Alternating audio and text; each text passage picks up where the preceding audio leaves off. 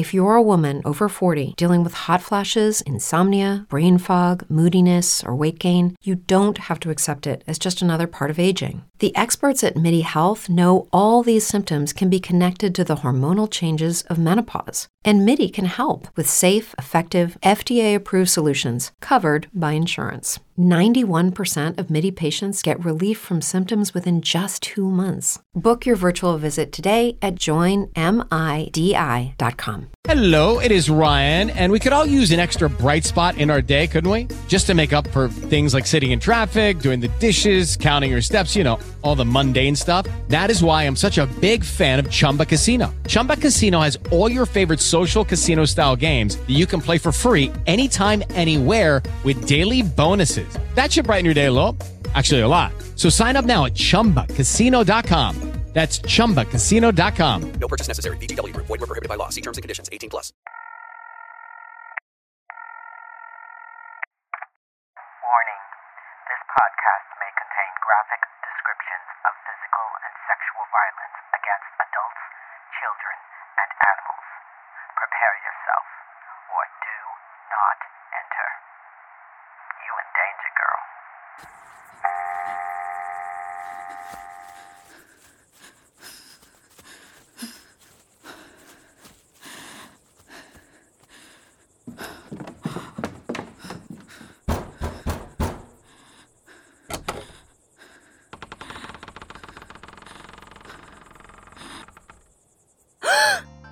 Greetings, I'm your host, JR, welcoming you once again through the creaking door to Bent and Twisted, the podcast where we cuddle up near a cozy fire and tell each other true tales of weird and the wicked over wine and weed.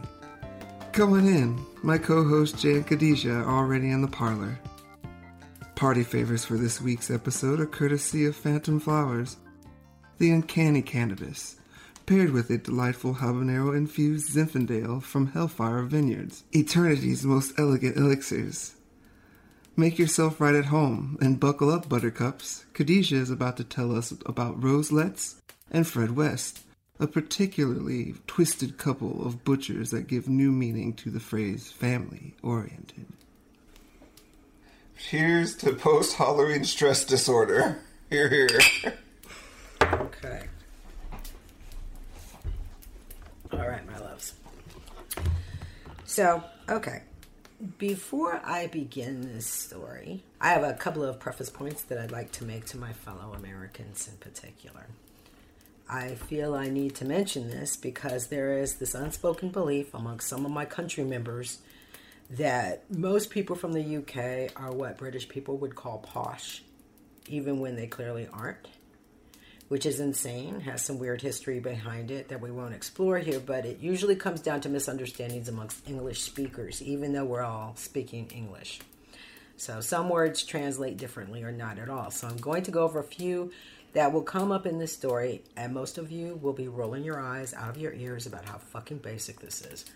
But it will be news to a few, so don't be snot balls about it, okay? Mm-hmm. So a caravan is a What is this, an English lesson? yeah, it is. I, I left school a long time, not that long ago, when I left school a little bit ago. So in your in your British, a caravan is a is it a type of car? it's a trailer. Okay. Okay. So a uh-huh. caravan park is a Trailer park. exactly. Okay. Okay, a nanny is a A person who takes care of your child. pretty pretty pretty basic there. It's a fucking babysitter. Yes. So we don't need to be thinking about Mary Poppins or uh, Juliet Mills or Fran Drescher. Yeah, so think babysitter. Think maybe a person who surfs your couch in exchange for watching your kids. Okay. You have any idea what a bed sit is? No. I feel like I should know. A studio apartment in America will at least have its own kitchenette space and a toilet and shower, okay? Mm-hmm. A bed sit is sort of the equivalent of an SRO. So it's kind of like a, a hostel. Like Kind of. it, it's like a room. And, It's a room with you're a sh- bed. With a bed. but it doesn't have like basic amenities like a bathroom No. or a kitchen. No, you have are to share shared. that. Yeah. Right, exactly. Yeah. When I went to Europe the first time, uh, we stayed in hostels throughout Italy. taking I mean, a bath in sense. tubs that everybody had been in, and it helped being too young to really appreciate it. Yeah. Yeah, because know like now I'm like, me? hey, You know who ruined any chance of sharing a lot of, uh, even to this day, with us a lot like your brothers. yes. Okay, so you, there you go. yeah, they imagine- ruined it for me too. It's just like Your I brothers. Okay, yeah. So that's what a bed sit is. It's uh, a room furnished with a bed, a desk, and a chair, maybe, and you're sh- sharing a bathroom and kitchen with randos. So most people who could afford to live anywhere else would. So a good portion of the incidents in this story took place in what people over there called bed sit land at the time. And this would be like a neighborhood with a disproportionate amount of these kinds of SROs, right? A lot of people living kind of down and out. Yeah. So when you hear about Rose and Fred, don't think about Mrs. Slocombe and Captain Peacock, okay? It's more like Tammy Lee and Tommy Lee. And don't let the accents get you all messed up. So, um, one more thing, and I have to say this because we got to represent. So, when you travel outside the United States, never request a napkin unless you are looking for a diaper or a Kotex pad. Because the rest of the English speaking world uh, says serviette, apparently. So, yeah, so represent, okay? Don't want anybody thinking you're about to wipe your mouth with a fucking diaper. So, anyway, initially. so weird though. It- I mean, because know, that's gonna be the first thing you're gonna ask for. Like the moment they forget to give you some napkins, is you're not gonna remember. Like, okay, what do I call it again? It's just gonna be, can I have a napkin, Yeah, please? believe me, I was at the restaurant asking for coat. Can I have a Kotex to wipe my mouth with, please?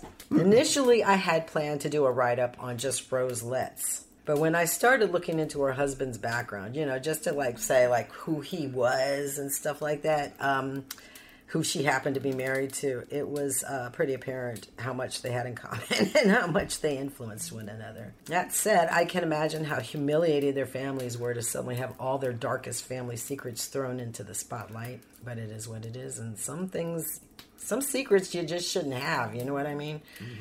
So Rose was born Rosemary Letts in November of 1953 in the town of Northam, Devon County, UK.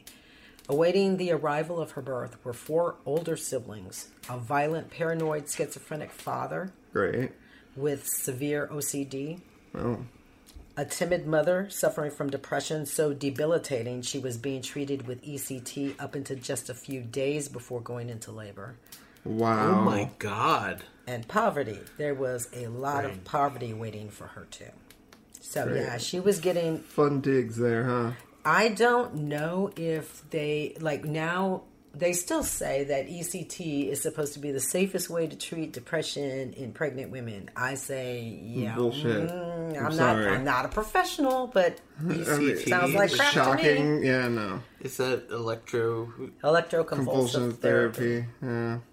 Well, you know they administer those therapies uh, up to three times a week Mm-hmm. until the sub uh, until the symptoms uh, subside. I So- want to know if there's actually any like clinical trials that have been run that They prove claim, that no, it actually helps. that it. No, I don't know, but Like, I, I'd like to see somebody with a who's story shocking? who even if for clinical it worked for trials, who's shocking pregnant ladies?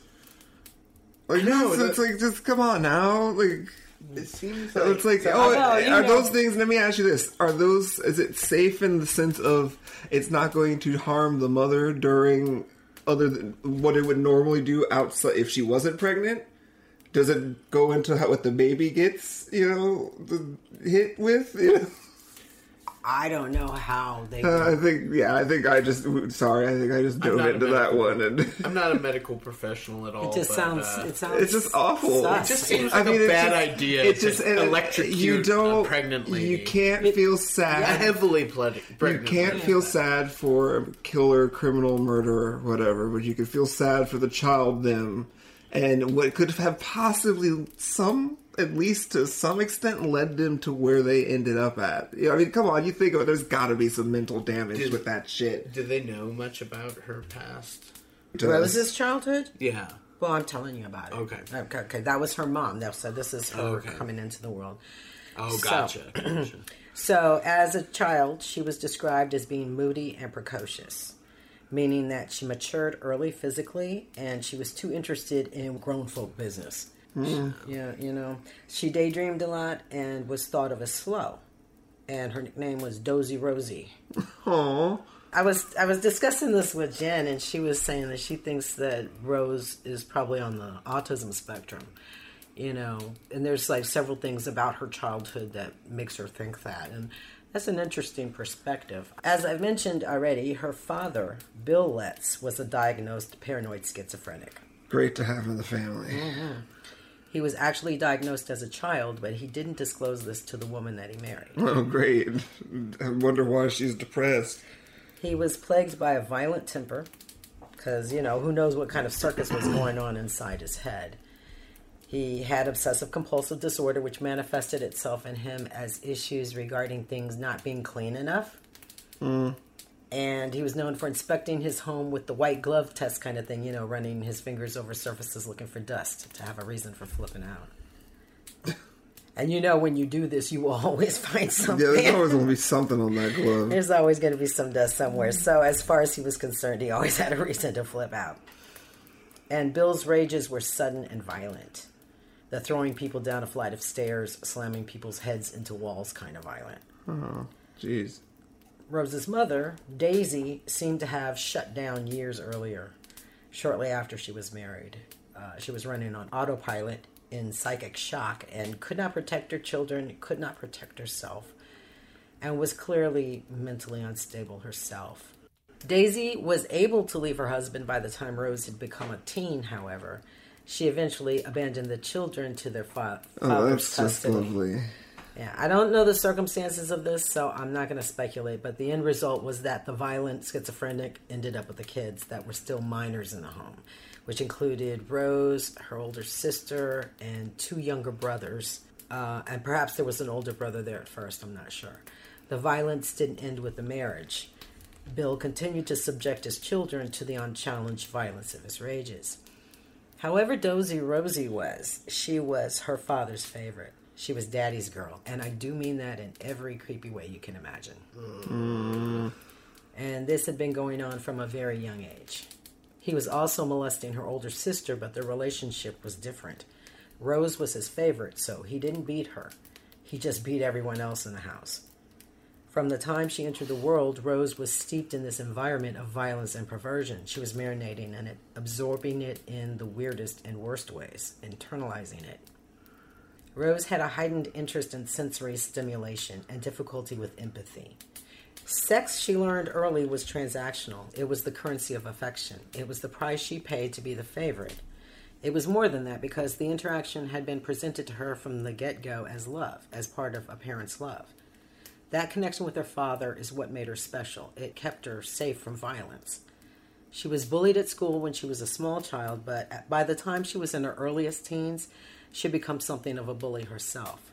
The big sister viciously beating on and berating anyone daring to taunt her younger brothers.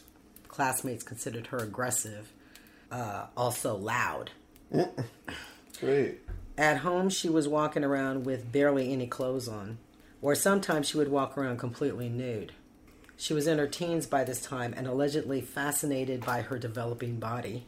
So the entire household, including her two younger brothers, were being subjected to these kinds of assaults on the eyeballs, you know, these visual felonies of their sister walking around butt naked and stuff.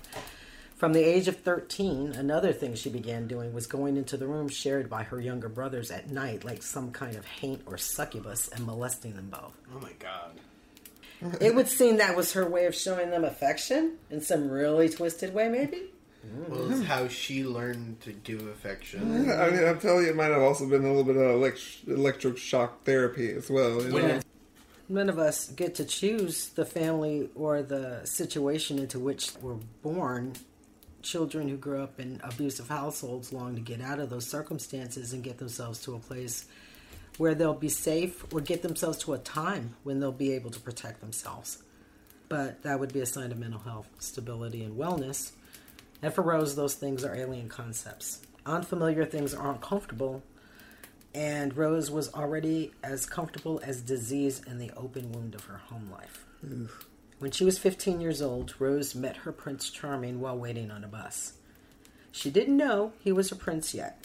For one thing, he was scraggly. He was rumpled and disheveled, like he like he dressed in the dark or had slept in his clothes or both. She noticed his teeth were fuzzy. She described them as ganky green. Ew, what the fuck? She thought he was a transient. He asked her out and she refused. She did think he had a cute face though. all all superseded. That the face is all superseded by everything else. There is no cute face on that. I'm sorry. She saw him again at Fuzzy this little teeth. Look at him with his fuzzy little teeth, his, his hairy teeth. Like Mrs. Doyle, look at him with his hairy hands. she saw him again at the same bus stop. He flattered her and asked her out again. Again, she refused, but he was persistent, like a foul odor. And there she was at the bus stop again, and this time she permitted him to walk her home. Rose was never a great beauty. She was average at best, at the right angles, maybe cute from time to time. Despite her proclivities, she would frequently be described as dumpy or matronly. She, Dang. I've been telling you, the word dumpy came up a lot. Oh wow. She wasn't exactly having to beat the boys off with a stick to keep them away from her. And just as well, since she'd been trained from a young age to develop a preference for older men. And her would be suitor, more than 10 years her senior, ticked that box. If they're physically, it's one thing for them to feel fuzzy. It's another thing for them to look visually fuzzy, yeah. look fuzzy. He must have green, brushed, he must have brushed his teeth on that last day, and then it was like in the clear for her. well, you know, Well, he did brush his teeth. maybe he did, but, uh, you know, okay. I don't so- think he did. he did. Rose was young, and youth has its own allure. It represents vulnerability and malleability. And if you're a teen girl, if you're a teen, if you're a teen, there's always going to be some horn dog creeper grown up lurking around you, no matter what fresh hell you're looking like. Trust. this is true. All you have to be is young. So a few days after she well, I remember. a few days after she allowed him to escort her home, a woman entered the bakery where Rose was working and presented her with a gift. She told Rose that she had been asked to do so by a man who was waiting outside. And the man was, of course, her Prince Charming, who then entered the premises and asked Rose on a date. And she did not refuse him this third time. Well, what Rose did not know at first, but would come to find out, was that her Prince Charming was a married father of two, a pathological liar, and a murderer. Great. Yeah. Prince Charming, man. Fred West was born in 1941 in Herefordshire to a dirt poor family of farmhands. And coincidentally, his mother was also named Daisy, so both their mothers were named Daisy. Mm, got a thing for flowers. He was the first surviving child in his family and ended up becoming one of eight kids. In the 1940s and into the 50s, the family lived in a cottage in the village of Much Marcle that had no plumbing, no electricity, and was heated by a wood stove. It was referred to as a hovel, where they slaughtered pigs in the kitchen and was said to be filthy. Great. oh God. I don't know that it's true, but I did I did hear that. And I did read that often in Must not smelled on- like daisies then.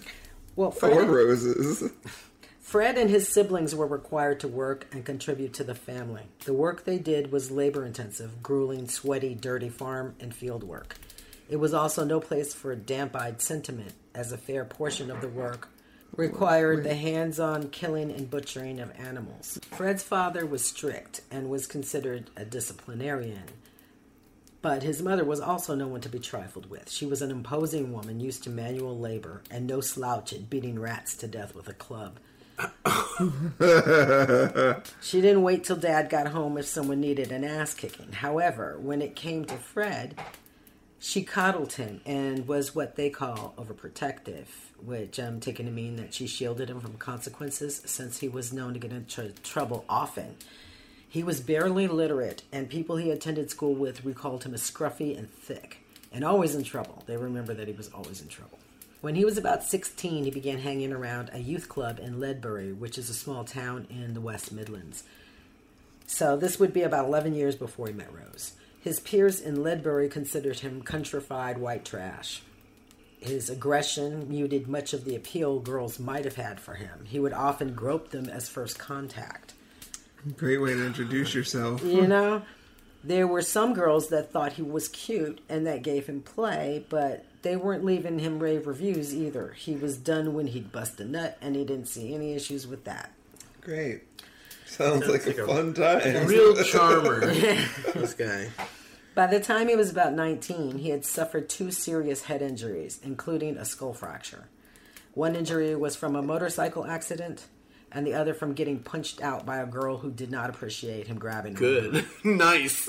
She punched him, and he fell two stories over the railing of a fire escape or down two flights of stairs, depending on the version that you hear. The percussive maintenance did not help him any, and he ended up with a deathly fear of hospitals and blinding fits of rage that would erupt Oh, out great. of nowhere. Yeah, exactly. He got better, didn't he? Mm-hmm. He also ended up with a pronounced permanent limp and alterations to the symmetricality of his face. And the oh, majority of the damage was done from the motorcycle accident, so he wasn't as cute as he may have been before that. Kind of toe up now. Yeah. Toe up from the flow up. huh? Fuzzy teeth. Oh yeah, With fuzzy teeth. he must to begin smell with. great too. It is Ryan here, and I have a question for you. What do you do when you win? Like, are you a fist pumper? A woohooer, a hand clapper, a high fiver. I kind of like the high five, but if you want to hone in on those winning moves, check out Chumba Casino. At chumbacasino.com, choose from hundreds of social casino style games for your chance to redeem serious cash prizes. There are new game releases weekly, plus free daily bonuses. So don't wait. Start having the most fun ever at chumbacasino.com. No purchase necessary. Group. Void were prohibited by law. See terms and conditions. 18 plus. With Lucky Land slots, you can get lucky just about anywhere. Dearly beloved, we are gathered here today to. Has anyone seen the bride and groom? Sorry, sorry, we're here. We were getting lucky in the limo and we lost track of time. No, Lucky Land Casino, with cash prizes that add up quicker than a guest registry. In that case, I pronounce you lucky. Play for free at LuckyLandSlots.com. Daily bonuses are waiting. No purchase necessary. Void where prohibited by law. 18 plus. Terms and conditions apply. See website for details. That's what this episode's called, Fuzzy Teeth. In 1961, at age 20, Fred was accused of impregnating a 13 year old girl. Oh, wonderful. At the age of 20? Mm-hmm. Jesus I wish Christ, he had man. died. His own sister. Kitty. Oh, God. Jesus. Wait, is that one of the father of two? Is Yeah, that one of the- the two? This is Uh, the this is the father of two. No, but is that one of the two? No, The his- pregnant. What? He impregnated his sister. Yes. So that's counting one of the two children?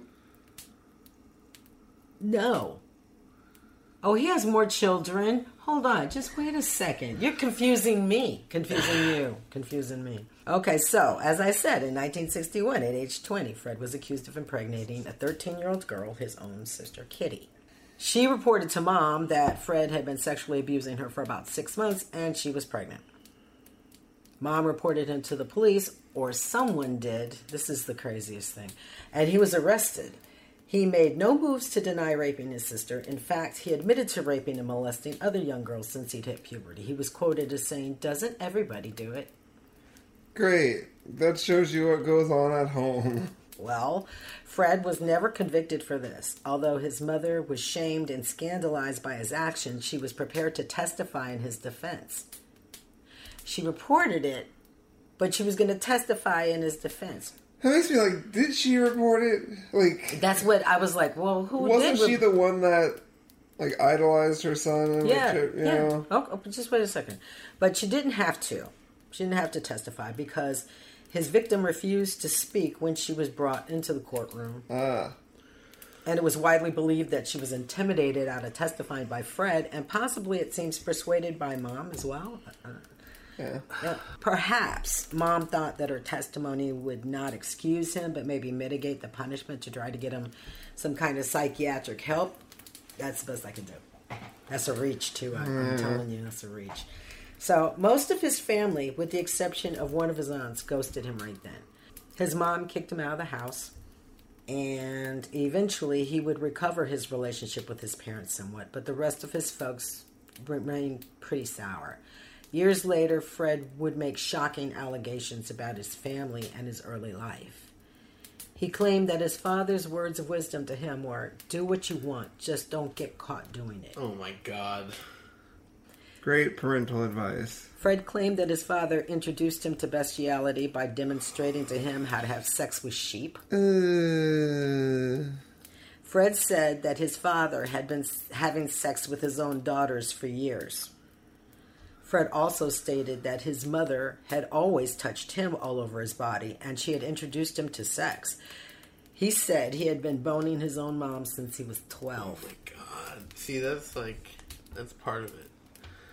Just to help with the mental image. yeah, and it doesn't. You know, I mean, I've seen this picture, know. and it doesn't help with the descriptor of fuzzy teeth. And, now, just I mean, it's, imagine if that was the like 2020s, how clear that picture would be, and how fuzzy his teeth would can be. zoom in on the Oh, yeah. 4K. His brother would go on record refuting these allegations because you would. Uh, At 21, Fred married a Scottish girl that he had run around with when he was younger. Her name was Catherine Costello, but she went by the name Rena, and I'm just going to call her Rena here. So, and this is some backwoods shit, okay? Because we did not invent white trash in America, okay? Of course not. Well, poverty does this. Yeah, but these. Desperation does this. Oh, okay. Yeah, um, all right. Yeah. Check these people out.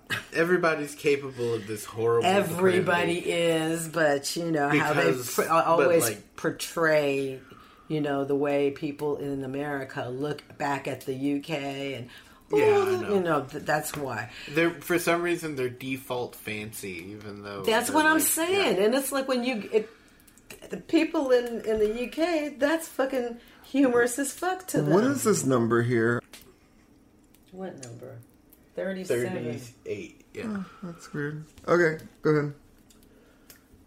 Quit messing up my flow.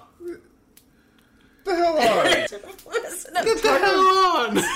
Talk about something else. Stop messing up my whim whams. so, Rena had left her hometown in Coatbridge in Scotland for Glasgow, the big city. So, this is the swinging 60s, free and single. And uh, my understanding that she was prostituting herself at this time. I suppose she was in a relationship with a bus driver from South Asia, meaning India or Pakistan or um, Bangladesh or somewhere, and had gotten pregnant. They broke up, and she was certain her family would be less than happy that she was about to have a mixed baby, so she ended up back in England rekindling with uh, Sir Ganky Greentooth. And Fred was fascinated by Rena in a different way now. Uh-oh. The fact that she'd been hoeing was super exciting to him. Oh, God. Fred viewed sex workers as women willing to submit themselves to degradation.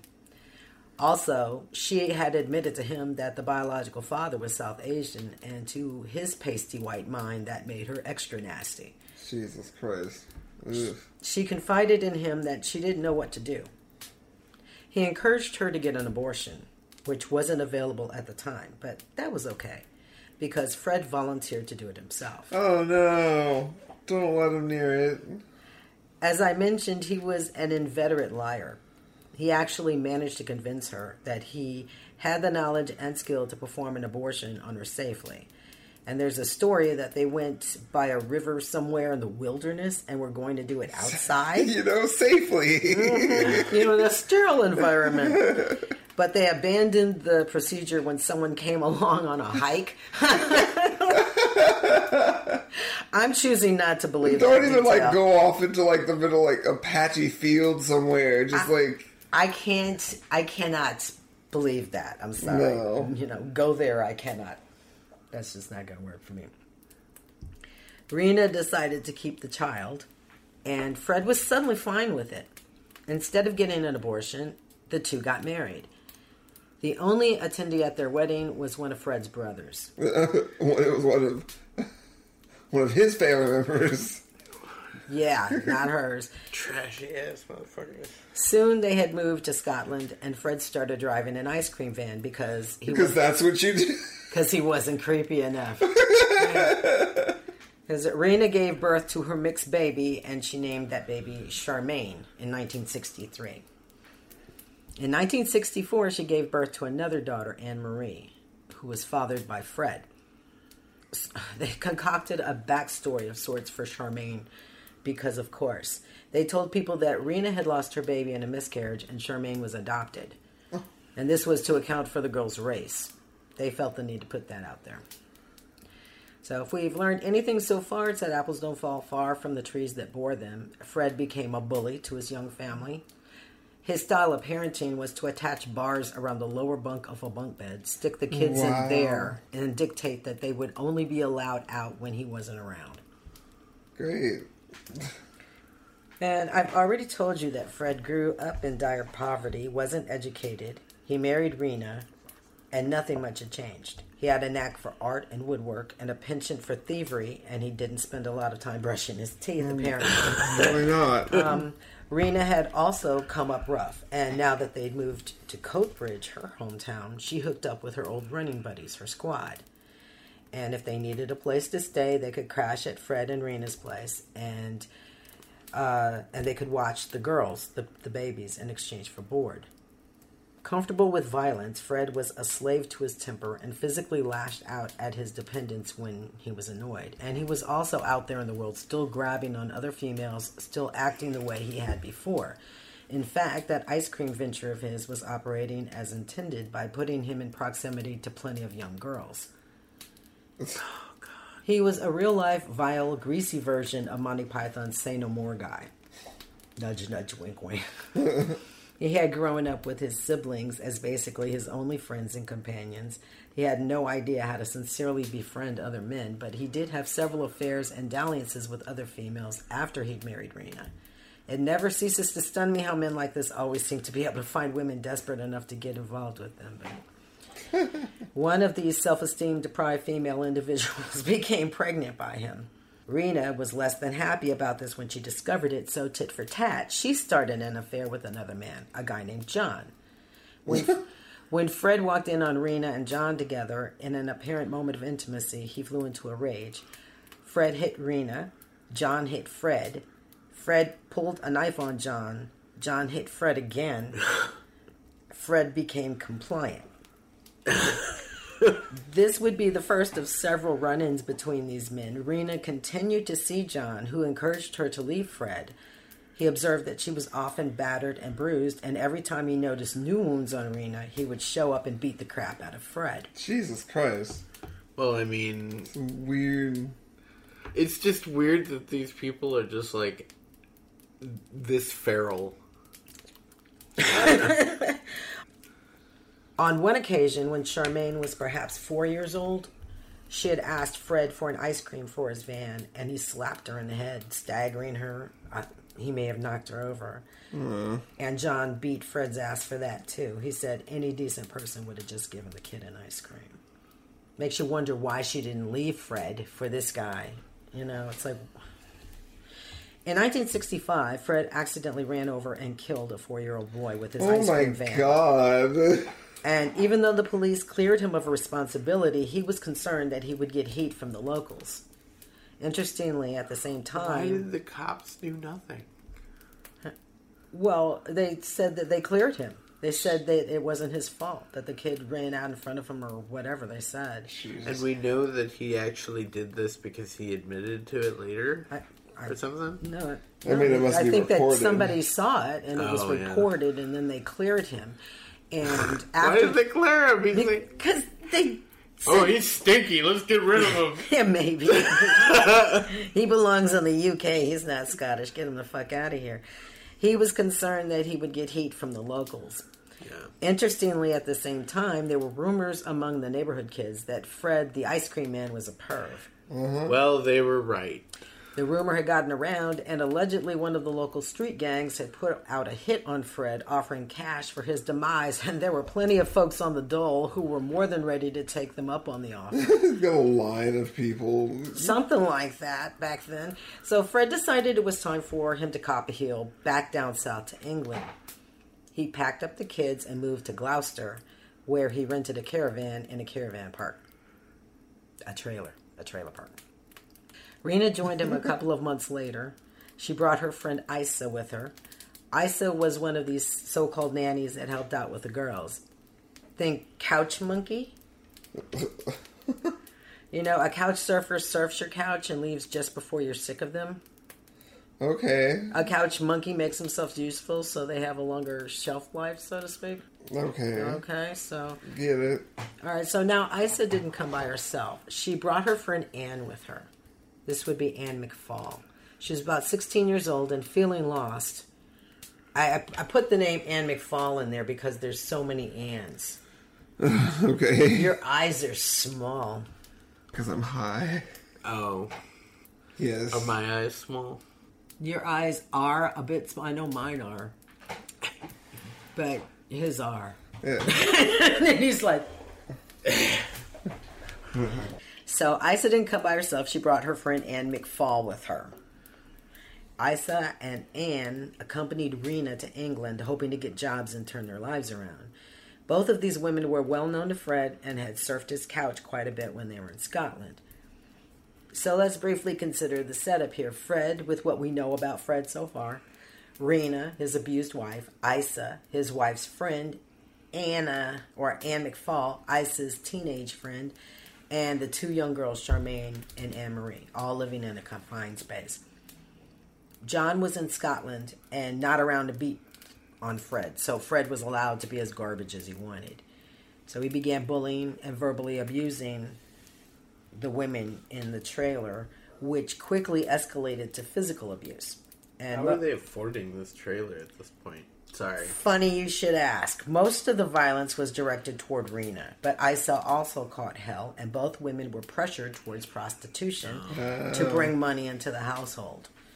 He was also cruel to Charmaine as well, and sexually violent with Rena. Another big surprise. So, in the meantime, Fred began putting the charm on Isa's buddy, Anne McFall.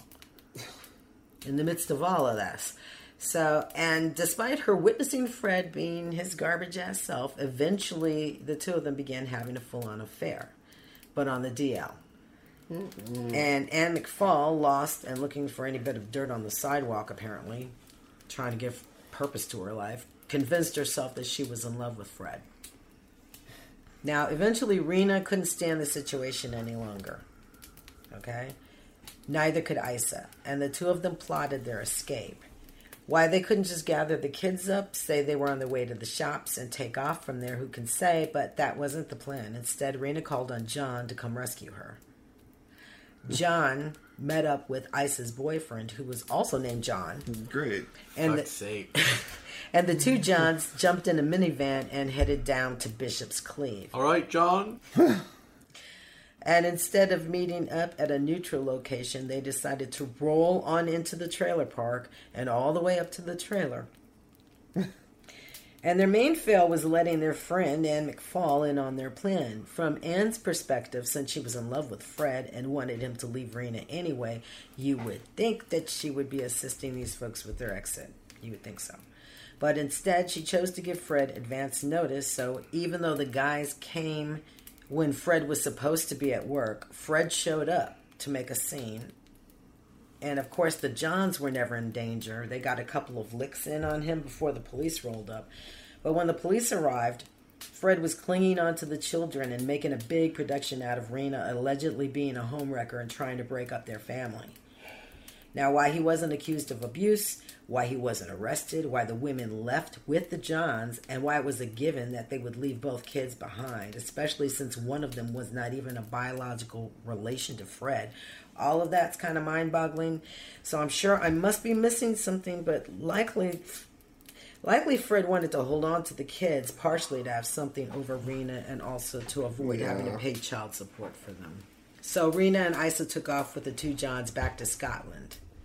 And concerned for the kids, still, she visited frequently. And at first, things were actually copacetic between Rena and Anne McFall. And still on the DL with Fred, remained in Bishop's Cleeve, claiming that she was satisfied with continuing to be a nanny for Charmaine and Anne Marie. Now, Rena did care for her daughters and disliked leaving them behind. She also was not enjoying how Anne McFall was making a meal out of her role as stepmother, completely overriding Rena's influence over the girls, etc. So angry about this, Rena stole some things from the trailer on her last visit. Take this and this. and then returned to Scotland. And then she was arrested several days later for this crime and put on three years probation. Well, that helps. Uh, Fred still has the kids. His now 18 year old side chick, Anne McFall, had moved into her own caravan in the park.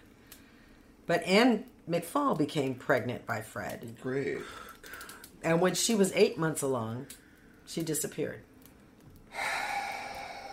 A month later, Rena returned to England and she and Fred moved to a different caravan park, and their relationship was on again, off again. And when it was off, Rena would usually return to Scotland, leaving Fred alone with the kids. Like, Now that No, no, no. now that Anne had vanished.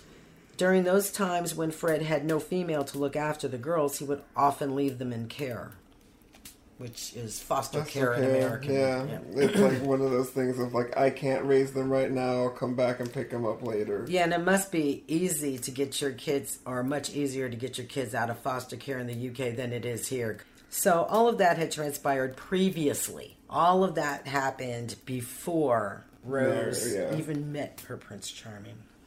When Rose introduced Fred to her family, they disliked him on sight, and you can imagine. Really? You can imagine her father having a thing about cleanliness would not be very happy. I don't know. Let's stop right there. For fuzzy cheese teeth, not great. But the fact that he, oh, sorry, but the fact that he's ten years older than she is, I'm sure that's probably the first thing. As soon as he stepped into the house, Well, also looking like crap and no, yeah, and no money. your daughter. Yeah, I know. Yeah. Oh goodness. Yeah. And his and her father started a whole bunch of shenanigans to prevent Rose from seeing Fred. oh boy, wait a minute, hold on. wait, wait, wait. We also got to backtrack. Her father, Mm-hmm. the schizophrenic, child touchy. Mm-hmm. like I know what it's like to be like him. But he's like, uh, he's he started all these shenanigans to prevent Rose from seeing Fred, up to and including involving the law. And every action that was taken, of course, had the opposite effect and only drew Rose closer to Fred. So he has the law following Fred around for statutory rape. well, simultaneous. Okay. You know, physician heal thyself. so, okay, by October of 1970, the two were living together in the bottom flat of a duplex in Gloucester, and Rose was giving birth to her first child, her daughter, Heather Ann. And by the way, there was talk that this baby, Heather, was actually fathered by Bill Letts, Rose's dad. Just a couple of months after Heather was born, Fred got locked up for theft and was sentenced to six and a half months in custody. Okay. At this time, Rose was in charge of an eight year old, a seven year old, and an infant, and she was just 17 years old herself. Just because she was just like the step in, stepmom. Mm-hmm. Okay. It hasn't been mentioned yet, so I'll mention it here. Rose also had an issue with anger and was capable of flipping that switch in a second and then flipping it back again like nothing had happened. Those are the creepy ones. Those are the ones you don't want to be around ever. Well, at 17, she hadn't quite mastered that second part just yet, but she was working on it. So, as the official woman of the house, Rose demanded to be respected and honored by the girls and told them to refer to her as their mother. At the same time, she was cruel, mean, and violent with them. Anne Marie was docile and quick to comply, but her big sister was another story. Charmaine was the oldest, and she'd been through a lot in her very young life. She was just eight at this time. She was being physically and sexually abused by the only father she'd ever known. She'd watched this man beat and torment her mother and her mom's friends, and daily she'd been called every racist epithet they could think of. Mm. She lived for the day her mother would return for her, and she was counting the seconds. And she was also very proficient at triggering Rose. Rose would slap the girls around over petty things and then insist they call her mum. And in effect, this little girl was telling her to her face, You are not my mum. My mother wouldn't treat me that way. My mother would not talk to us like that. Jesus. You couldn't be my mother because my mom's a good person. Charmaine was also stoic as hell and refused to scream or react no matter what Rose did to her. Oh my god. There was an incident which wasn't reported at the time but came to light later. A neighbor girl who lived in an apartment in the same building and often played with Charmaine and Anne Marie entered their flat unannounced one day and discovered a bizarre tableau. Anne Marie near the door staring blankly ahead. Charmaine, naked, gagged, and standing on a chair with her hands bound behind her back, looking calm and unconcerned. And looming over Charmaine was Rose wielding a wooden spoon. She didn't stay. Not long after this, the neighbors moved to a different building, and when the girl came by with her mother for a visit, they noticed Charmaine was not there. Oh. When asked about her whereabouts, Rose replied, She's gone to live with her mother, and bloody good riddance. Anyone that asked about Charmaine was told that Rena had come to collect her, and they were living in Bristol. Charmaine's school was told that she moved to London with Rena. And after his release, Fred told seven year old Anne Marie that Rena had come for Charmaine and the two were living together in Scotland. When Anne Marie asked why Rena didn't take her too, Fred told her, She wouldn't want you, love. You're the wrong color. Oh my god. Damn. In the Fucking meantime, asshole. I know, huh? In the meantime, Rena was anxious, depressed, and concerned for her daughters. Fred had moved house and hadn't kept in touch. Apparently, Rena was having personal issues, trying to get her life together, you know. Uh, all of that stuff that keeps a person focused on themselves. But uh, she managed to push through all of that stuff and hit the road looking for her girls. Eventually, she visited Fred's parents in Much Marcle and they provided her with Fred's current address on Midland Road in Gloucester. That was in August of 1971, and it was the last time anyone recalled seeing. Judy was boring. Hello. Then Judy discovered ChumbaCasino.com. It's my little escape. Now Judy's the life of the party. Oh, baby, Mama's bringing home the bacon. Whoa, take it easy, Judy. The Chumba life is for everybody. So go to ChumbaCasino.com and play over 100 casino style games. Join today and play for free for your chance to redeem some serious prizes. ChumbaCasino.com. No purchase necessary. Void where prohibited by law. 18 plus terms and conditions apply. See website for details. Lucky Land Casino asking people what's the weirdest place you've gotten lucky? Lucky? In line at the deli, I guess? Aha, in my dentist's office. More than once, actually. Do I have to say? Yes, you do. In the car before my kids' PTA meeting. Really? Yes. Excuse me, what's the weirdest place you've gotten lucky? I never win and tell. Well, there you have it. You can get lucky anywhere playing at LuckyLandSlots.com. Play for free right now. Are you feeling lucky? No purchase necessary. Void where prohibited by law. 18 plus. Terms and conditions apply. See website for details. Rose and Fred were married at the end of January in 1972 at the registry office. They moved closer to the center of town and rented a council house on Cromwell Street, which they were later able to purchase from the council for between six and seven thousand pounds. The closest we have to the situation in the states is low-income housing run by some government agency that would allow you the option to rent or buy. I did a little math on this one, you know, and there there are three things you never want to leave up to me: picking a restaurant, choosing a direction, and solving a math problem. But I'm going to share my results unashamedly with you. According to the Google, this would be about seventy-five thousand pounds, or about eighty-seven thousand pounds or euros in today's money, for a three-story building with a small back garden. Okay. And I would assume this is some kind of mortgage situation, you know, initially, but I don't know how this stuff works in the UK. You can buy a cage on top of someone's refrigerator for that kind of money in hell. So, anyway, Not at all. even this is deceptive though. When I picture a three story house, I'm not picturing 25 Cromwell Street in Gloucester. I could not find an actual floor plan, but there are plenty of photos online showing the building exterior and an officer standing in front of it, which gives scale. There are aerial pics, and when you look at the building, you have to consider that the inner stairwell would have taken up a good portion of the space in the building. Keep in mind when viewing the pics that their house was semi detached, meaning it was attached to another residential building. So 25 Cromwell Street is the residence painted tan with the avocado green trim around the windows, and the part of the building that was painted white is a separate residence. So Cromwell Street was located in what was called bedsit land, as we discussed in the beginning, and the people who lived in the neighborhood were people who would generally rather live somewhere else.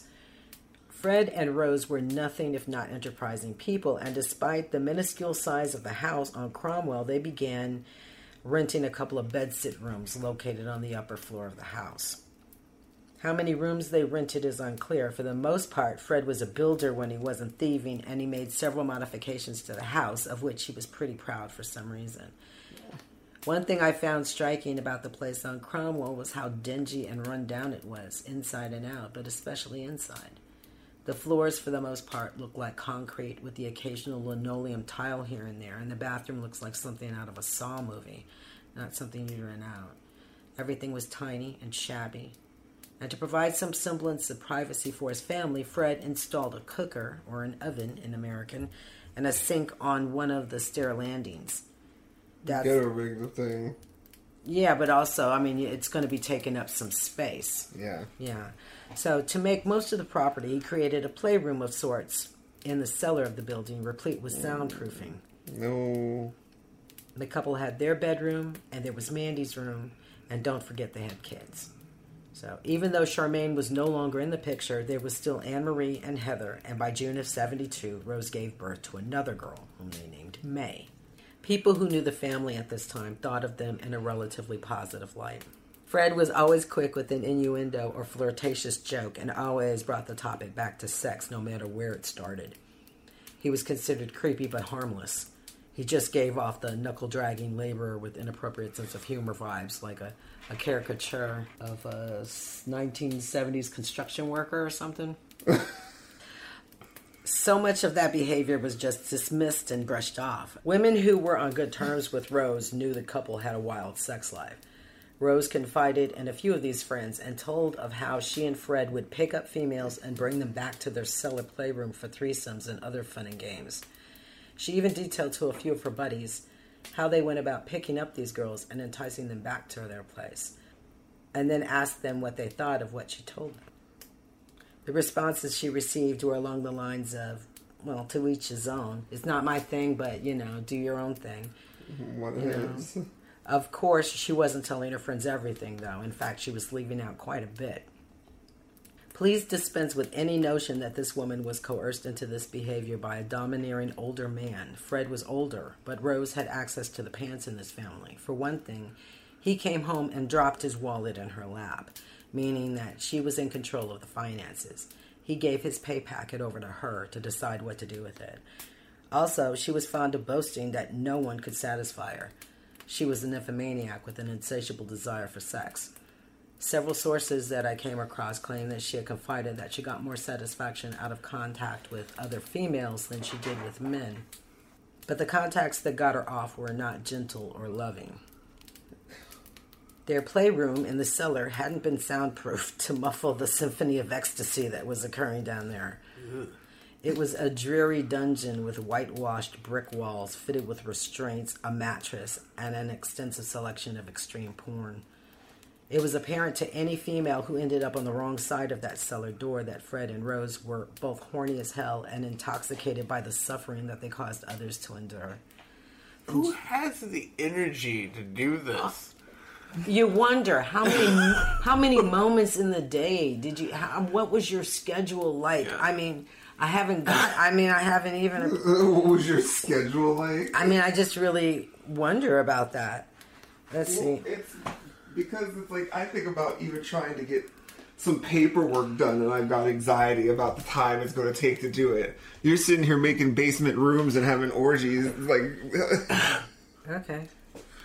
Okay. Well, yeah. I mean, it just seems that they were super fucking busy. They just seemed busy Well, to me. It's, they, it's not like he ever worked a job, it sounds like. or- No, he was a builder. He was working as a Oh, he builder, was? And that was one of the things that this.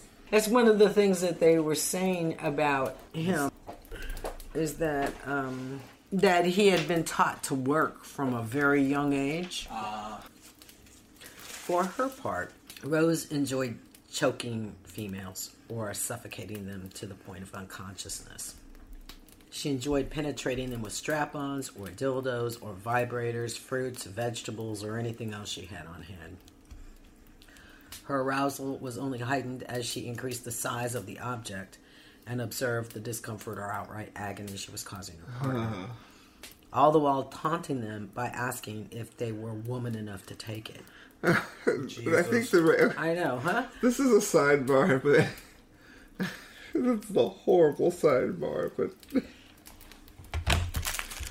on, you, I don't know if it's still there, but we went to the Castro one time, and I mean, in one of the stores, they have a sex toy that's literally just a stump.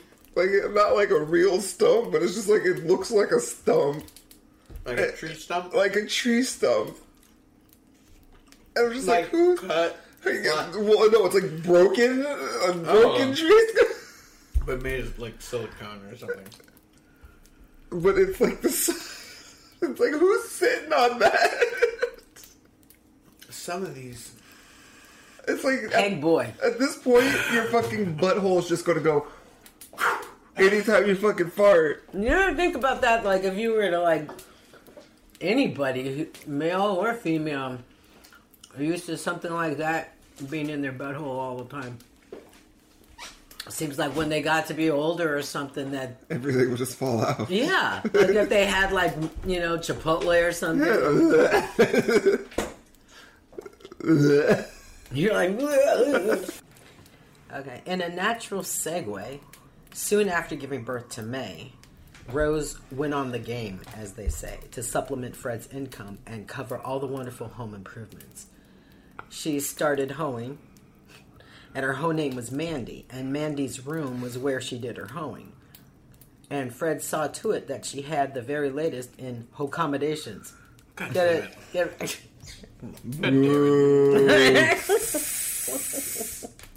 like a sink right next to her double bed because you need that. Mm. And peepholes throughout so that Fred could keep an eye on Of her for his own amusement. And there was also an intercom installed so that it could hear into the room. A private Slap his ass. a private doorbell specifically for her customers, and a red light to indicate when she was and wasn't available. Oh my god. The room was secured with a deadbolt lock, and Rose wore the only key around her neck. She advertised for clients through contact magazines, um, like The Spectator and shit, I guess. You know, like back in the olden days before everybody had computers, they would have these little raggy magazines that you could buy or swipe from a kiosk. And uh, they would have maybe an article or two or something Yeah. and maybe a an advice column or something, but they would cons- mostly consist of nothing but personal ads. So this is like the the equivalent of Craigslist personals, where you have swingers looking for hookups and stuff, and and some of these were specific to a fetish or kink, and most of them were pretty generic, I guess. And Rose's Mandy hooked up with most of her clients in this way or word of mouth. Fred suggested that she advertise her services to men from the West Indies in particular, Caribbean men. She apparently didn't have any objections to this, but it seems the fetish was his. He had a desire to watch his wife have sex with black men. Great. In addition to the girls they brought to their cellar, the clients she saw, and Fred himself, Rose was also fucking around with some of their tenants, male and female, and any random person Fred brought by, including guys that he worked with. In the past, Rose was never stunning, just young, but no longer the ingenue now, just an average looking woman. And Aw. having several babies hadn't made her any less dumpy since her workout routine basically consisted of just fucking a lot. Burn mm-hmm. them calories, girl. I mean, these people fucked like they were on a mission. Rabbits and shit. Like they were at war and that was their weapon. Now, I've alluded to their playroom and to the girls that they brought there, but I'm going to tell you now about a specific case.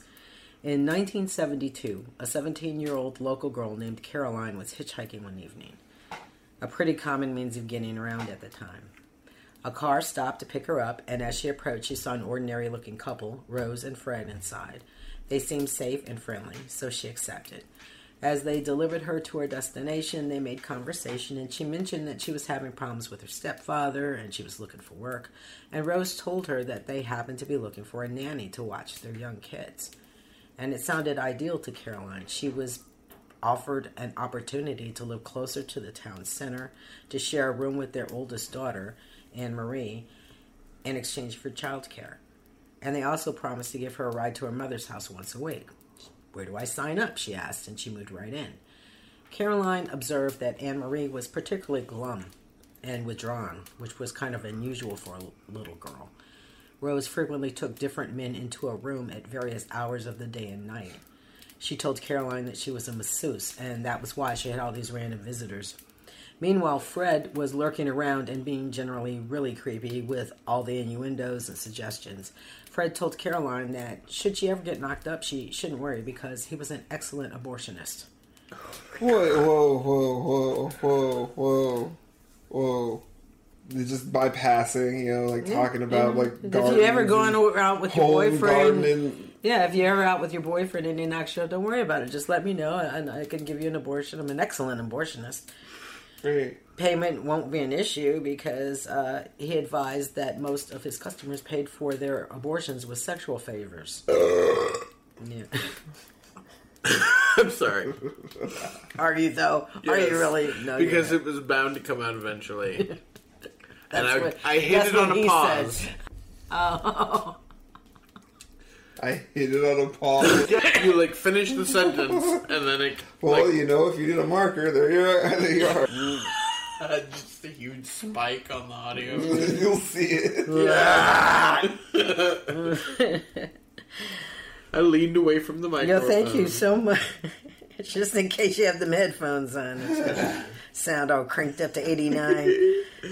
see, um, so eventually Caroline got skeeved with this stuff and decided that she needed to leave, and so she moved out. In the meantime, Rose and Fred had gotten to know Caroline a bit while she was living with them, and they learned her schedule and her routines. They also knew that she was a polite young lady, and with that information, after Caroline moved out, they were able to accidentally on purpose encounter Caroline in the process of hitching a ride while they were supposedly returning from one place to another. After apologizing on the case that they had by chance made her feel uncomfortable when she was living with them, they offered Caroline a lift.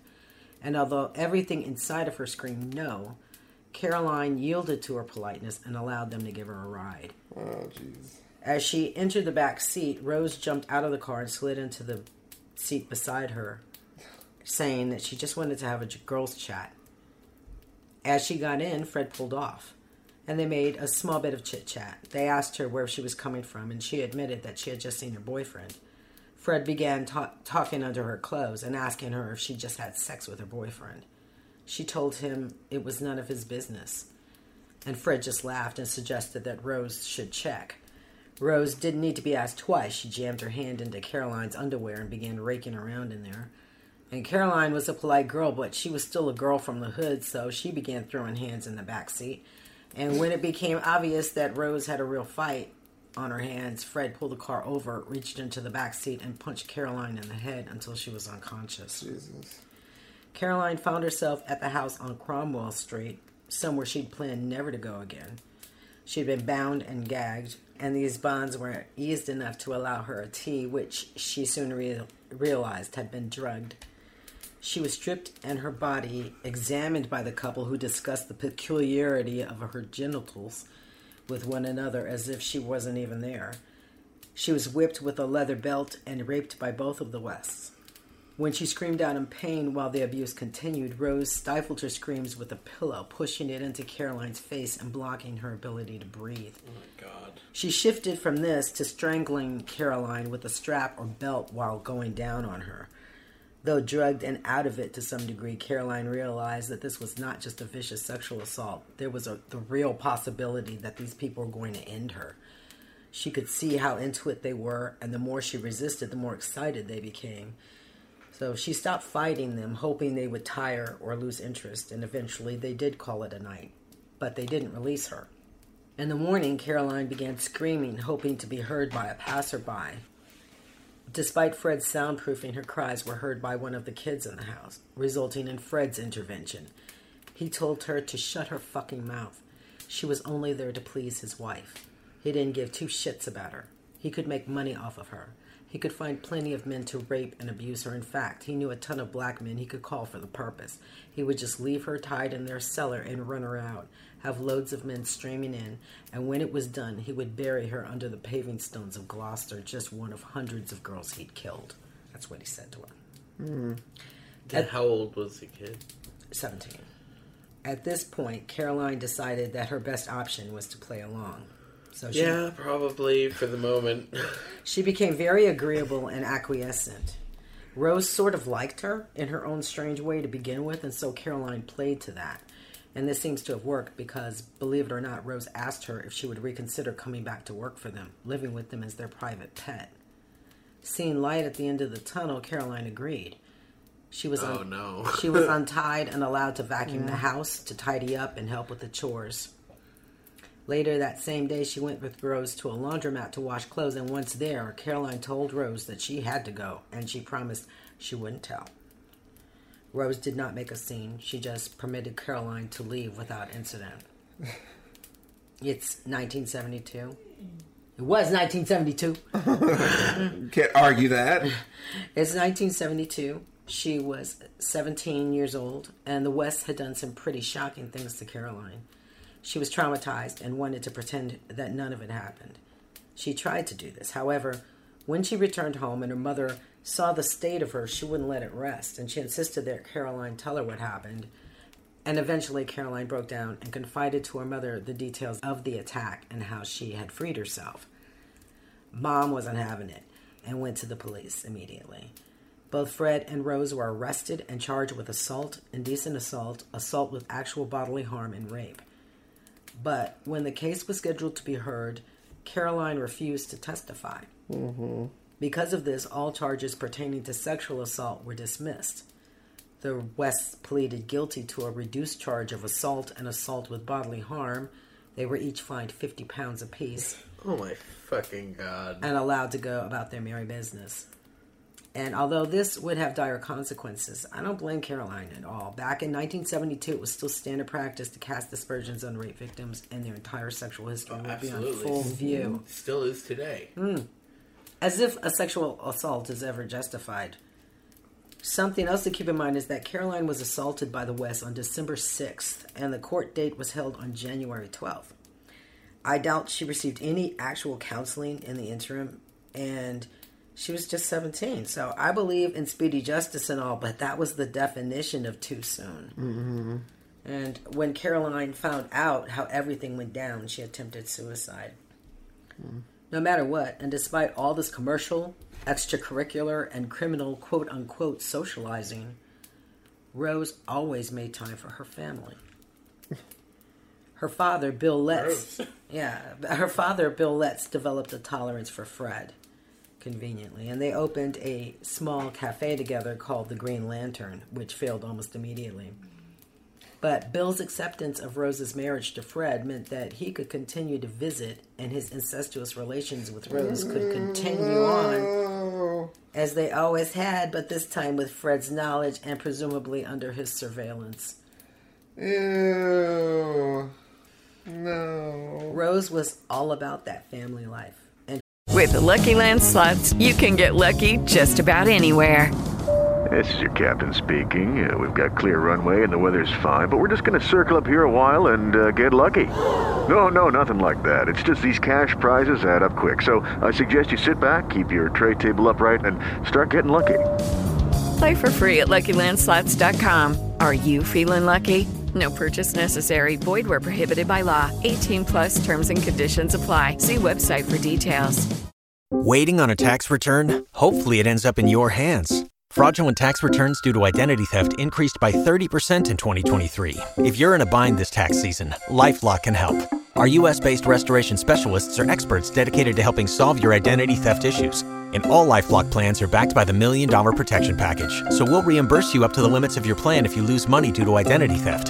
Help protect your information this tax season with LifeLock. Save up to 25% your first year at LifeLock.com slash aware. she loved being a mother, believe it or not. By 1983, she had given birth to eight children, and Fred didn't father all of them. Several of the children were fathered by her clients. At least two of the children she bore were of mixed race. Fred told those kids that the reason they were darker was because his grandmother was black and the genes were just random like that. Rose was the lady of the house, and since she opted to work from home, she was the law to the kids, which um, and when each reached the age of seven, they were assigned a variety of chores. And with the exception of school, their relationships to the outside world were pretty much curtailed. They were expected to be at home when they weren't at school, and this was enforced. Rose wasn't shy with the rod or anything else at hand when she was angry. She was prone to the same bursts of extreme rage as her father, and there was nothing standing between her and the children as a mediating force. Fred was also violent with the children and would slap, punch, and kick them, but Rose was home all the time, so most of the discipline came from her. When Anne Marie was eight years old, Rose and Fred brought her down to the cellar. Oh, God. She was told to remove her clothes. The girl looked at them, bewildered and unsure. She loved her parents and she feared them. She wanted to comply, but knew instinctively that this wasn't right. Seeing this reluctance, Rose removed Anne Marie's clothes herself, forcefully pulling them off. Anne Marie was made to lay on the mattress.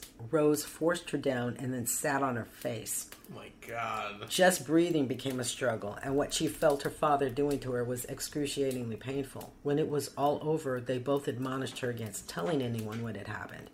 They also told her this This is what happens to girls, it makes them better people. Every father that loves his child will do this, and that's how she knows that her parents care for her because they're taking this time to make her a better person. Rose then escorted Anne Marie to the bathroom so that she could wash herself, and she made light of the situation by hanging back to watch the difficulty the girl was having trying to walk after the assault on her genitals and laughing about it. Anne Marie was eight years old. These were her parents doing these things and telling her this stuff, and she didn't feel right about any of it, but she looked around at the other girls at school. They were going on with their lives. She just assumed that all of them were getting the same kind of treatment from their parents, but they weren't bothered by it, which reinforced the propaganda her parents were pushing that this was normal but private and people just didn't discuss it. Sad. These personal improvement sessions would continue, often initiated by Rose. Her stepmother would bind her to different objects, like a chair or a table or something, and then incite Fred to rape her. Fred didn't need to be there, though. Rose enjoyed dressing Anne Marie in a miniskirt, inserting various devices or toys into her, and then ordering her to clean the house, while she would sit back, supervise, catcall, and verbally abuse her.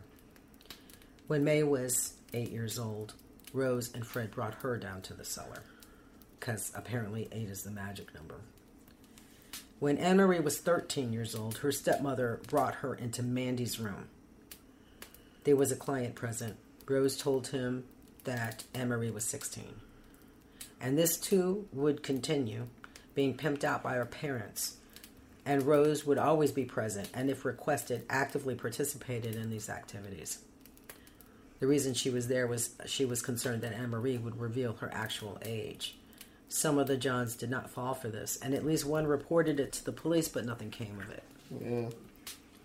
The information available about the home life of this family comes primarily from several of the children. Those of mixed race haven't been very public about their upbringing, but to say that, at least when it comes to Fred, he was really only interested in the children that he fathered.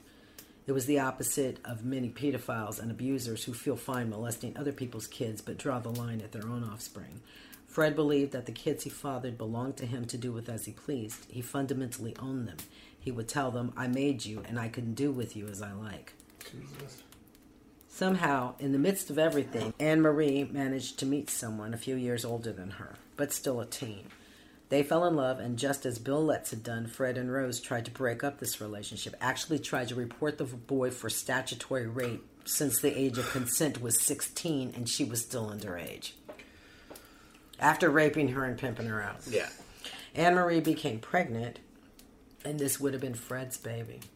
And he had told her about his, and he had mentioned to her at least once that he had the intention of impregnating she and her sisters. Jesus. Uh, but Anne Marie did become pregnant, but it was He should have died when he fell off that fucking. Yeah, huh? Shit. And that fine lady punched him in the Yeah. face. It should have went been. It should have happened a floor or two higher, huh?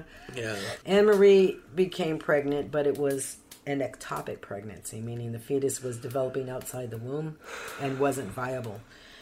And she had to have a procedure to remove the fetus.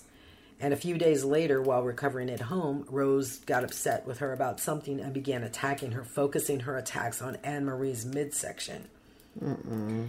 And that was the last straw for Anne Marie. She left home again and stayed left. And this was in about 1979. She said later that she realized she couldn't protect her siblings any longer because they were going to kill her. Yeah. And what we know about abusers like Fred and Rose is once their victims grow unavailable to them, they simply move to the next in line. So May became the target, then Heather. Even their brother Stephen was being told that he would be expected to start sexing his mom once he turned 17. Jesus Christ. Spoiler alert, he managed to move out before that happened. Thank God. He's like, no. Now, Heather's abuse seems to have been more brutal than the others in some ways. It was said that Fred had always disliked Heather and was harsher on her because of this. You can't measure or compare suffering. He who feels it knows it more. All of the West children grew up in hell, and the only difference in their treatment was based on the whims of their psychotic parents. Heather was deeply affected by the abuse, and uh, although she tried to hide it and had been warned for years never to say a word to anyone about it, people began to get a peek at the family secrets. Rose and Fred had made it a policy to never bruise their victim's face or hands, as that would be a surefire way to get caught. However, they didn't account for the pressure their kids would be under to shower and dress for PE. And once they caught a glimpse of her bruises, they had questions. But Heather passed off the scars and bruises as battle scars from feuding with her siblings. Here's the thing though you can't turn tricks from home for over a decade with a house full of kids, tenants, and buku visitors without the neighbors, no matter how transient they are, pegging you as sus. Yeah. Rumors had already been floating around the schools the kids were attending that Rose was renting out her cooch for parties, so to speak. And hmm. Heather confided to a close school friend that all the rumors were all the rumors were all the rumors were true. I'm surprised that there weren't like drugs. They were doing like selling drugs and shit too. You would think. You know what they say, little pitchers can't hold much water. Her friend, unable to keep this confidence to herself, told her parents, and somehow it got around to a buddy of the West who let Fred know that his daughter was in public co signing for these rude stories. And Fred and Rose began to police Heather much more closely than before, with Fred escorting her to and from school to discourage her socializing. Heather left school in 1986 and was desperate to find work that would take her off of Cromwell Street and well away from Gloucester and her parents' grasp. But the job climate was in the toilet at the time, in the 80s, with tons of people her age relying on public assistance to get by. And a year later, she was still stuck at home with her folks. She begged her sister Anne Marie to let her move in for a while, but Anne Marie refused her. She was afraid that it would bring her parents to her new home in search of Heather, and who knew where that would go. She was fairly certain that Fred and Rose weren't going to let go of Heather just yet unless she went far enough away, so Heather applied for a position in the resort town of Torquay, which is a good distance away from Gloucester on the southern coast of England, in the English Riviera. That's where Fawlty had his uh, Fawlty Towers was set in Torquay. in mid June, Heather received word that she would not be hired for the position in Torquay. She would completely fall apart. Her sister May stated that she cried herself to sleep all night. A day or so later, the kids were told that Heather had received another message from the place to which she had applied, informing her that they'd reconsidered their decision and so she'd left for Torquay and her new career and her new life with her lesbian lover. So she wouldn't be likely to keep in touch. It's like, huh? When asked by a neighbor regarding Heather's whereabouts, Rose replied that they'd gotten into what she called a hell of a row, and Heather had decided to run away from home. Concerned, the siblings suggested that a missing persons inquiry be filed with the police, and Fred then told them ah, that, that wouldn't be wise if they were really concerned for Heather, since she was involved with credit card fraud, and that would just have the cops after her. Time went on, and Heather was no longer around, and so it became the turn of the next child in line. Now, their daughter Louise was raped by her parents for the first time at the age of 11. Although time had marched by, Rose and Fred were still as randy and perverted as ever. Louise had endured sexual molestation for two years before Fred lured her to a room in the house one day in 1992 and violently raped and sodomized her, Good God. savagely strangling her nearly unconscious before leaving her writhing on the floor for her siblings to discover later. Rose had been out, but once she returned and was informed, she was blase about it. She told Louise that she had been asking for it. On another occasion, Rose had been present and witnessed the vicious rape and followed Louise as she staggered to the bathroom with blood running down her legs. Rose's pearls of maternal wisdom. What did you expect? He raped her several more times, even filming one of these attacks. Terrified but desperate, Louise eventually confided to a school friend whose mother placed an anonymous call reporting it to the police. In August of 92, the police arrived at 25 Cromwell Street and informed the West that they needed to search the house for stolen property. This was a ruse. They were actually there to find evidence of the abuse. They did search the building and found lots of strange stuff, all kinds of sexual paraphernalia, all kinds of porn, but they did not find the video of Louise. But times had changed a bit, techniques had changed, and attitudes had changed. They had evolved to the point where they understood that they needed to have trained specialists interviewing victims, particularly underage victims of sexual abuse. And even though they didn't find the evidence they were seeking, they took the word of the children seriously. Louise made a complete statement to the police detailing the abuse she'd suffered, and the children were removed from the West custody. All of the minor children were placed in care, were interviewed, and examined by a physician. There was clear physical evidence of physical and sexual abuse on their bodies. The children advised the police that Rose was responsible for most of the abuse. The younger Sadistic children ass bitch. yeah. Mm-hmm. The younger children remained in care, and the West were allowed supervised visitations where the children could visit them at home. What then followed was the kind of thing that often happens in cases of familial abuse. There were mixed feelings among the children and fear about whether and how far to pursue things. Though at least one sibling had agreed to testify to support Louise, Louise backed out from her own testimony, dropping all charges and requesting to return to her parents' home. They were all very familiar with Rose's vindictive nature, and they feared her wrath. Except for a couple of details and some dedicated police work that might have been the end of the investigation altogether. For one thing, in interviewing Anne Marie, she admitted the years of abuse she'd been through. She also happened to mention that she hadn't seen or heard from her biological mother and her half sister Charmaine for many years and had been unable to find them. When asked about their sister Heather, the children could tell the authorities only what they knew. Rose had said that she'd moved to Torquay, and then there was also the family's in joke. Rose and Fred would warn their kids that they'd better behave or they would end up just like Heather in the back garden. Yeah, good joke. Yeah, three down, seven across, referring to the paving stones in their narrow private yard. They would laugh after saying this. It was a joke, right? It's a funny joke. Yeah, right. Seemed like the thing to Hysterical do. joke. Yeah. Seemed like the thing to do would be to find Heather and make sure she was still among the living. So, while they had dropped molestation charges against the West, they continued to investigate these loose ends. In doing so, they realized that Heather had vanished off the face of the planet. She hadn't been seen or heard from since 1987, and not, and neither Rena Costello nor little Charmaine West had been seen since 1971. According to Inland Revenue and Social Security, those identities were inactive. They pursued the criminal records of the West, particularly Fred's.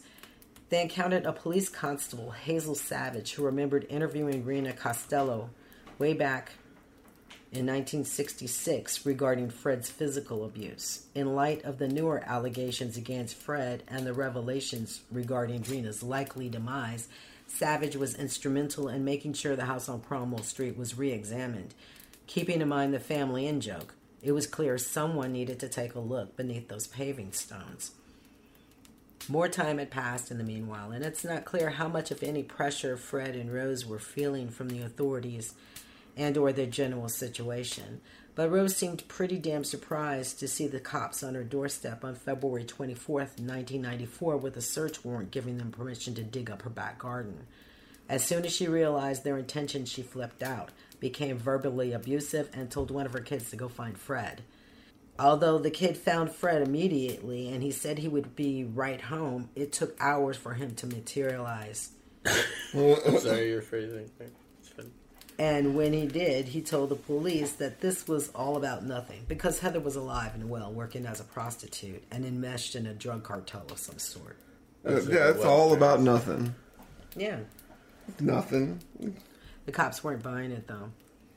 Although the cops knocked off for the night, they left a guard on duty to watch over their excavation site, and there was no opportunity for Fred or Rose to do anything but wait for the crews to arrive, arrive in the morning. May and Stephen observed their parents whispering to one another and occasionally glancing out the window towards the yard. Early the next morning, Fred told Stephen that he and Rose planned to sell the house because he had done something terrible, and that Stephen should go to the newspapers and try to profit from this in some way. When the police showed up, Fred told them that he was prepared to make a confession to his daughter's murder. He told them that he killed her accidentally in a fit of anger. He claimed to have dismembered her corpse, storing it in a trash bin until a grave could be prepared for her body. That grave would later be dug by the children. Oh, for Mm. fuck's sake! Yeah. These people are awful. On, under the pretense that they were doing something, you know, that was going to be a planter or something. He told them that Rose had no idea about this as he committed this crime while she was busy with one of her clients. So he, he's like, well, while I was doing this, she was with a client, so she didn't know. In the meantime, the police had been excavating the yard but had not found anything. So Fred took the opportunity to advise them that they were digging in the wrong place, and he directed them to the correct spot to dig up. This was Fred's attempt at damage control. Compared to some of the places that he'd lived, 25 Cromwell Street was a palace. He owned it. And as a builder, he was proud of the remodeling he'd done to his spot and didn't want the police to tear it all up. Maybe he would confess to Heather's murder and they dig up her body and leave the rest of the place alone. You know, damage control. Now, I doubt this would have worked, but you never know. The jig was up, though, when they dug where directed and found three femurs. Great. And that's when everything went pear shaped for Fred. Once charged, Fred admitted that there were a total of three bodies in the back garden, and when the bodies were recovered, he was subsequently charged for the murders of all three women. Although Rose had been arrested, Fred continued to insist that she had no knowledge of the murders or of the bodies buried on the property. The body of Heather West was identified. She'd been dismembered. Her fingernails were discovered alongside her corpse. And several smaller bones in her body were missing. Oh, God. Police increased the pressure on Fred, demanding he reveal what happened to Rena and Charmaine as well. They also weren't finished with the property on Cromwell. Now, let us recall that the house on Cromwell was small, and the West family had expanded considerably since they'd first purchased it back in 72. Eventually, their basement had been converted into bedrooms for their kids. Police found five more bodies under the floor where their kids had been sleeping in the cellar. Oh no. And an additional corpse beneath the floor in the spare bathroom down there. To be fair, Fred had told authorities the bodies were there, which prompted them to pull up the cement floor in the basement and confirm the house was an unofficial mausoleum. Uh, Fred announced via note that he was prepared to confess to more murders, including those of his stepdaughter, Charmaine, and his ex wife, Rena. He claimed that the victims buried on Cromwell Street were hitchhikers, girls that he picked up at bus stops, and women with whom he'd been having affairs. This latter group of females had each been targeted, he claimed, after they threatened to tell Rose about their relationship with Fred. One of the victims, whose body was found, was, Fred claimed, a tenant of theirs who was a lesbian and eight months pregnant with his child. Oh. He had brought his victims' bodies to Cromwell Street to dismember them for easy disposal. The bodies of the victims told stories of extended sessions of extreme sexual torture and abuse. All of the bodies had been mutilated and taken apart. The missing small bones, including parts of the ankles, kneecaps, and fingers, turned out to be something of a signature. Fred never revealed why these were taken or what was done with them.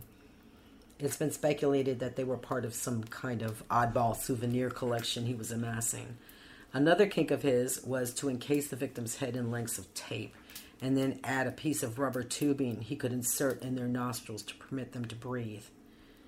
Evidence of this was found in the shallow graves just a foot or two from the underside of his kids' beds. None of the bodies on Cromwell Street belonged to Charmaine or Rena. Eventually, Fred caved a bit and revealed the locations of the bodies of his ex wife, Rena, and his pregnant ex girlfriend, Anne McFall, from back in his caravan park days. He admitted to killing Rena, but claimed he hadn't killed Anne McFall. He just knew where her body was. Both bodies ended up being in a field in Much Marcle, where he grew up, a place with which he was very familiar. But it turns out the body of Charmaine wouldn't be that hard to find after all. Police arrived at Fred's previous address, 25 Midland Road, with a search warrant for a wee bit of discreet digging and found Charmaine's skeletonized corpse beneath the floor. My word. Now, Fred was taking his fall pretty seriously, having confessed to all these murders and pointed out the locations of the bodies, but he insisted from the get go on the innocence of his wife, Rose. Yeah, yeah, she was prostituting out of the house, but it was just to make ends meet and a bit of fun. It was Fred, and Fred alone, who was to blame for the carnage. Rose merely tried to please him as best she could, but she was completely unaware of all his infidelities and discretions, and wholly ignorant of the depths of his perversions. Rose had been arrested, same as Fred, and was also awaiting trial, though. It was assumed that she had to have known something or been an accessory in some way, but the case against her was weak, especially with Fred being willing to take the rap and exonerate her. Yeah, why? I mean, I don't know why I care, but Mm. But now they had Charmaine's body along with a photograph taken of Charmaine's smiling face shortly before her death, and that's when everything went pear shaped for Rose. A forensic dentist was able to calculate the time of her death based on the changes to her teeth between the date the photo was taken and when she was killed, giving them an accurate estimate of her date of death. When Charmaine was killed, Fred was in jail serving time for theft, and she was, along with her two sisters, under the care and protection of her 17 year old stepmother, Rose. Mm-hmm. And time was not on Rose's side. Although it had taken decades, Caroline was ready to add her voice to the prosecution and tell the story once and for all of what she'd been through and assuage herself in some way of the survivor's guilt that plagued her. Other witnesses for the prosecution included Rose's mother, her sister, and her stepdaughter Anne Marie. Also, tenants of the, their bedsits, a woman who used to swing with them, and a woman who had been raped by the West in 1977 at the age of 14, who was there to testify that Rose was both the instigator and the more aggressive of the pair. When Rose and Fred arrived in court in June of 1994, it was the first time they'd seen one another since their arrests. Fred tried all he could to gain Rose's attention, but she would wince and move away, refusing to look at him throughout the proceeding.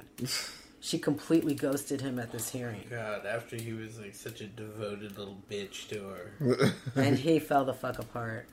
She had ignored his letters and the messages he'd asked the kids to deliver to her, and this was the most crushing betrayal to him. Fred claimed that of all the women, Good. Fuck you. Fred claimed of all the women that he'd been involved with, the love of his life was supposedly Anne McFall, the victim that he couldn't admit to killing. Her body was found with her eight month old unborn child beside her body. Mm. She also had surgical tubing buried with her, which casts a much darker light over that whole incident. It was said that he didn't entirely trust Rose and there was something about her that he feared. I don't know about any of that. I know that she sure as shit erased him that day in court. He never got over that. He went from taking total credit to insisting it was a 50 50 enterprise between the two of them. She'd been part of everything he now claimed, with the exception of Anne McFall's murder, which he blamed on Rena Costello, his first wife. The following is the text of a note that Fred wrote to Rose. Well, Rose, it's your birthday on 29 November 1994, and you will be 41 and still beautiful and still lovely, and I love you. We will always be in love. The most wonderful thing in my life was when I met you. Our love is special to us. So, love, keep your promises to me. You know what they are. Where we are put together forever and ever is up to you. We loved Heather, both of us. I would love Charmaine to be with Heather and Rena. You will always be Mrs. West all over the world. That is important to me and to you. I haven't got you a present, but all I have is my life. I will give it to you, my darling. When you are ready, come to me. I will be waiting for you. Gross. Although he was on suicide watch, Fred managed to unalive himself on January 1st, 1995, with a short noose that he'd MacGyvered from bits and pieces. He looped it around his neck, tied the other end to the door handle, and strangled himself in that way. And the above note was discovered by his side. Jesus. So Rose was finally well and thoroughly fucked. finally. Initially, she was delusional enough to think that they would release her, and she was truly surprised to discover just how wrong she was. There were far too many witnesses against her. Her defense was weak, and Fred's exit put her directly in the crosshairs. Charged with 10 murders and the subject of a ceaseless stream of sick child abuse allegations, came rolling out of the closet as well, and she got stre- steamrolled by her own mess. Fred had managed to slither his cowardly way out of this morass, but Rose was going nowhere. After a trial lasting seven weeks and being filled with all kinds of drama, including suicide attempts and actual suicides and stuff, the jury returned guilty verdicts for all 10 murders. After dickling around with her sentence for a number of years, the whole you should be locked up for life, but what do we really mean life? What does that mean? How about 25 years? Is that life? Is that Mm. life? Uh, But eventually in 1997, Home Secretary Jack Straw came along and slapped the dick out of everyone's mouth. He put the bitch away for life with no possibility of parole. And this was only the second time in the contemporary era that a woman in the UK was given such a sentence. The only other woman was Myra Hindley. Sounds like she uh, deserved it. The Well, Love. Uh, Well, interestingly, at some point, Rose West was sent to the same prison block as Myra Hindley. And when they met, they became friendly with one another. Both women had been shunned as child killers. They were regarded as creepy to a They large became extent. best friends. But they clicked with each other. Yeah, I wonder why. At first, they spent all of their free time in each other's company, and it was rumored they were having an affair, which wouldn't be surprising because Rose hadn't exactly been chaste during her time behind bars. She was known for wooing women she was after by tempting them with food. She had won baking I contests, got the top and ramen. and she was said to be a good cook. And also, her hobby is knitting stuff for her grandkids. So apparently, she's still in contact with some of her kids. Um, I guess it's safe now that she's behind bars. In any event, Rose and Myra had a mysterious falling out. So they went from spending all their time together to not speaking at all. And years later, Rose ran afoul of Joanna Dennehy. You know who Joanna Dennehy is? She's another notorious murderess with a life sentence. You do know her. Dennehy pleaded guilty to, to the 2013 Peterborough ditch murders, which had resulted in three men being viciously stabbed to death by the mad cow. You remember her taking pictures of herself with this crazy looking fucking knife? Oh, yeah. Yeah, she committed these murders with her boyfriend, and her plan was to murder a total of nine men so they could be just like Bonnie and Clyde. And she insisted oh, that the, their victims had to be men because she didn't want to kill a woman, especially a woman who had kids, which is interesting to consider that detail as Rose West required relocation to another prison for her own fucking safety when it was learned that Dennehy was due to be transferred to the same maximum security prison Well, maybe West. it was just innocent women. yeah, it- well, I guess so. Apparently, it was because Dennehy, having known that West was incarcerated there and that she was HBIC on the cell block, she promised to murder Rose. Authorities, realizing she was exactly crazy enough to do it, took the precaution of relocating the less troublesome Rose to a different facility. So Rose was particularly unhappy about the move because she'd made a cush life for herself in that particular prison, had things set up to suit her, and she had to say bye for that, to that all of that for her own safety. The house at 25 Cromwell Street, as you mentioned, was bulldozed, along with the residence to which it was attached, and a pass-through park was created both as a memorial and as a cleansing space. Anne-Marie made special arrangements and was given special permission to have her mother Rena and her sister Charmaine interred together. This is something that is not usually permitted, but it was allowed due to the circumstances of their deaths. Barry West, another son of Rose and Fred, he had witnessed his sister Heather's mur- murder through a crack in the wall when he was about seven. He He heard his parents bring Heather downstairs and when she came home that night and he saw them beat and kick her until she stopped moving. But then he was told the next day that she left and moved to Torquay and he was able to kind of block it out, telling himself he was probably wrong. But when it was confirmed, when his parents were arrested in connection with Heather's murder, the full effect of what he'd actually seen that night came flooding back to him, and that vision continued to haunt him throughout his life. Although he grew up, he couldn't free himself from the memories, and this led him to substance abuse and addiction. He fought against this. Unfortunately, he lost that fight in 2020. Mm. Another victim of Frozen Fred.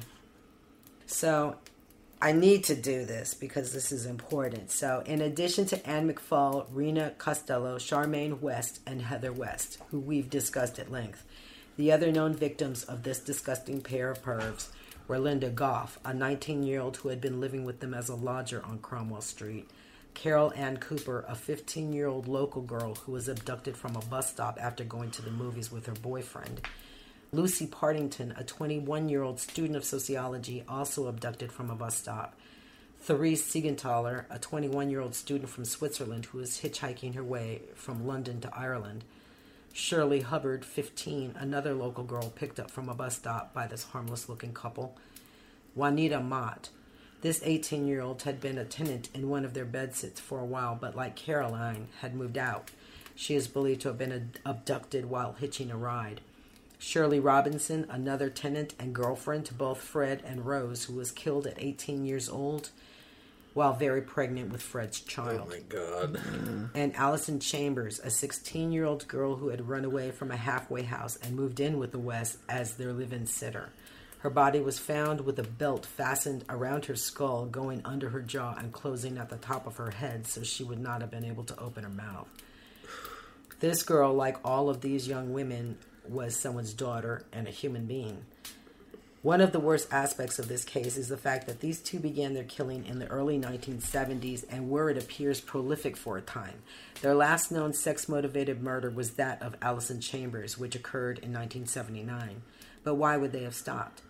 Fred buried bodies in Much Marcle when he lived in the area. He buried Charmaine under the house on Midland Road when he lived there. On Cromwell Street, he buried bodies under a cellar floor and, running out of space, moved that enterprise to the back garden. But why would he have stopped? Rose worked from home, but Fred was a builder and worked at many job sites. He had plenty of opportunities to just bury bodies elsewhere. Experts who study killers like the West emphasize how unusual it is for serial murderers to just stop on their own with no outside intervention. Yeah. Fred West hated the police with a passion his whole life. He wasn't going to give them anything unless it was going to end up netting him something that he wanted. Rose has kept quiet as a church mouse since her conviction, probably hoping the public will forget about her. It is suspected that the two committed many other murders that we will likely never know about. Fred was able to devise his own exit. Rose Letts West is still skulking around in prison, and provided she remains in good health, she'll be there for a long time. But somehow it doesn't seem like any amount of time could ever be enough to account for the damage done to so many lives. She's gotta be hella old now. Why? It's not personal. Yeah, it's like it's not personal. Yeah, I mean, I, that's what I'm saying. It's like I thought, like, okay, she's got to be old, right? Yeah, look at. I'm sure in prison you the age. Hit you harder. Yeah. Yeah. Well, that was a great story. A great, depressing, and gross story. Thank you, Khadijah. You know, really? Yeah. Yeah. Well, thank you everyone for Thank listening. you. Sorry. Just in time for the holiday seasons. Just in time for the holiday season. Thank you everyone for listening. Family togetherness. And Make sure you hug your children tonight. not not that way. in the appropriate manner. And Hands at ten and two, people. and until next time, you guys. Bye. Stay bent and twisted. Bye. Bye.